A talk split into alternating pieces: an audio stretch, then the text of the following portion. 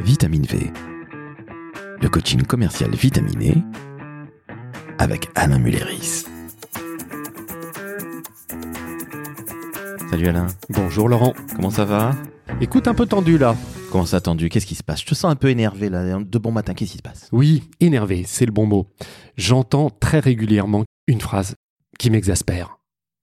Le commercial serait un mercenaire. Un peu comme Bob Denard, un peu comme les mecs qui vont en Afrique pour gagner du pognon. Absolument. Il n'y a que le pognon, que la thune qui intéresse le commercial. Alors moi je pense que c'est faux, mais qu'est-ce que tu en penses? J'imagine que tu es comme moi parce que euh, ça te met une mauvaise humeur de bon matin, je t'ai jamais vu comme ça. Ben, j'en suis persuadé que c'est faux. Et ça fait encore partie des images qui collent à la peau du commercial. Tu veux dire que pour le commercial, il n'y a pas que le pognon qui compte, le plus offrant, etc. Alors je vais être franc. Je pense que le pognon compte pour le commercial. Mais il compte aussi pour le comptable, il compte aussi euh, euh, pour le magasinier, il compte pour tout le monde. Surtout ces temps-ci, hein Absolument.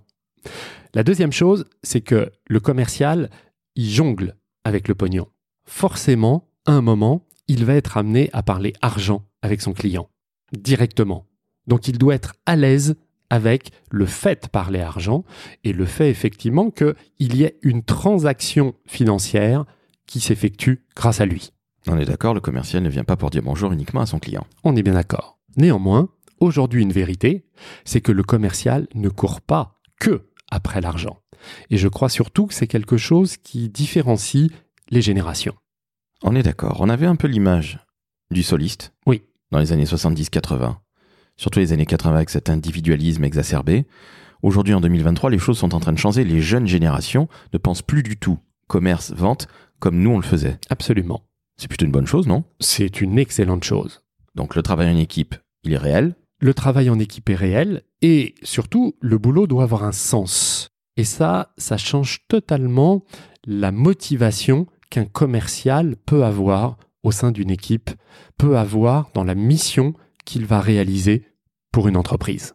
Donc plus de sens aujourd'hui, moins d'histoire de porte-monnaie. Les choses changent, et tant mieux, finalement. Évidemment que c'est tant mieux. Donc, je ne suis pas du tout en train de dire que le commercial n'est pas ou n'est plus intéressé par sa rémunération, loin de là. Je dis que le facteur variable est quelque chose qui va moins l'intéresser peut-être qu'aujourd'hui d'autres aspects de sa motivation. Est-ce que tu pousserais le vice à dire que certaines entreprises, aujourd'hui, proposent des variables relativement faibles pour les commerciaux, voire même uniquement des salaires fixes? Absolument, mais c'est pas un vice. C'est une évolution pour moi du marché. Euh, D'abord, euh, le variable n'est plus forcément sur la tête unique du commercial, mais ça peut être un intéressement d'équipe. Et tu comprends bien que là, on va aller chercher d'autres leviers de motivation et de faire jouer la cohésion d'équipe. Donc là, on est plus dans du qualitatif que dans du quantitatif. Absolument. Et encore, cette notion d'équipe, qui est extrêmement importante, tu la soulignes une fois de plus. Tout à fait. Deuxième motivation qui apparaît, c'est les conditions de travail. Aujourd'hui, les jeunes générations, de manière globale, recherchent de bonnes conditions de travail. Télétravail, souplesse, adaptation, possibilité à un moment euh, bah, quand il faut plus bosser, de bosser plus, et un moment quand il faut savoir euh, lever le pied, bah, ils ont la possibilité de le faire en toute autonomie. Ça, effectivement, c'est aujourd'hui ce qui va motiver de nombreux commerciaux. Donc encore une fois, c'est pas que l'aspect pognon, c'est pas que l'aspect variable, c'est pas uniquement s'acheter une belle voiture rouge qui va très très vite. Il y a du sens qui est nécessaire pour les nouvelles générations et même pour une génération comme la nôtre au final, hein, Alain. Absolument. Et, et, et, il y a une motivation, à mon avis, qui est pas suffisamment mise en avant. Le management. Ah ah, le management. Le management. Ça, c'est aussi fondamental pour toutes les carrières, mais particulièrement pour celles des commerciales et des commerciaux. Absolument. Pourquoi? Parce qu'on ne quitte pas une entreprise, on quitte un manager.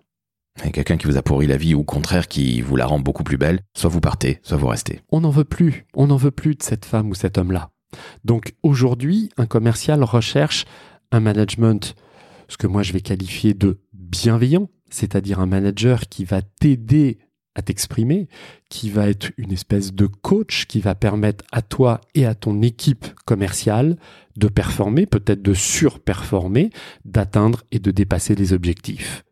Dès lors que le management devient à l'encontre de ce que je viens de dire, eh bien, il y a beaucoup de commerciaux qui vont quitter leur job, quitter leur mission.